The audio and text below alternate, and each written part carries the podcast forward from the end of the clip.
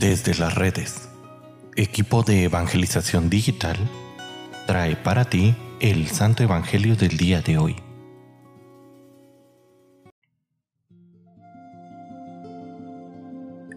El día de hoy, lunes 23 de enero, escuchemos con atención el Santo Evangelio según San Marcos.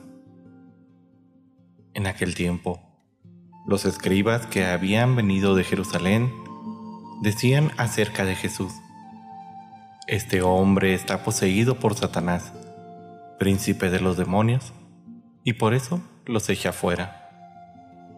Jesús llamó entonces a los escribas y les dijo en parábolas, ¿Cómo puede Satanás expulsar a Satanás?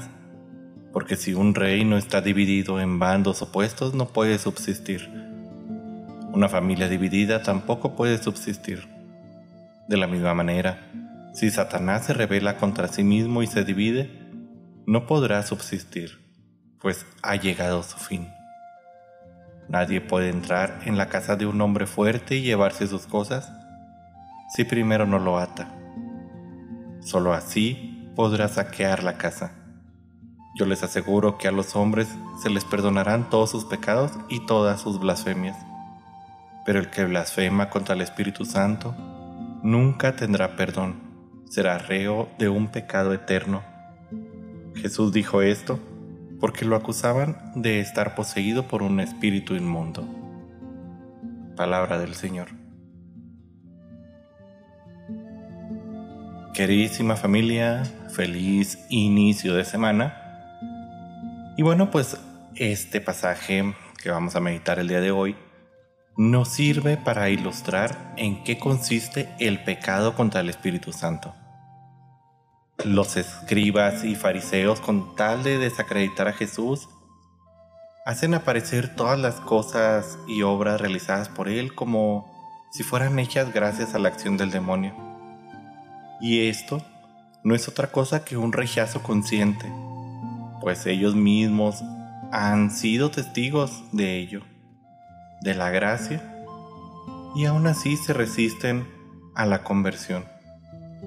Esto desafortunadamente sucede y puede suceder en nuestra propia vida cuando de manera sistemática rechazamos la invitación de Dios a la conversión, a dejar nuestra vida de pecado y por ello inventamos toda clase de excusas, las cuales nos mantienen al margen del amor de Dios. Pecar, querida familia, contra el Espíritu, entonces podríamos decir que no consiste en hablar mal de Él, sino en rechazar la invitación de Dios a la vida de gracia.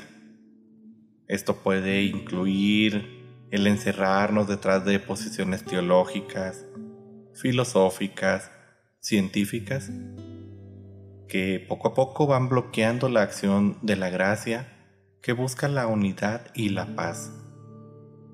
No desaproveches la oportunidad que Dios te da para amarle más y para descubrir en Él la única fuente de la verdad y de la auténtica felicidad. Querida familia, dejémonos tocar por la gracia del Espíritu Santo, dejémonos conducir por Él para de esta manera encaminarnos poco a poco en nuestra misión terrenal, para así algún día encontrarnos cara a cara con nuestro Señor, con nuestro Creador, y esperar de Él una sonrisa, un gran abrazo y que nos diga, misión cumplida.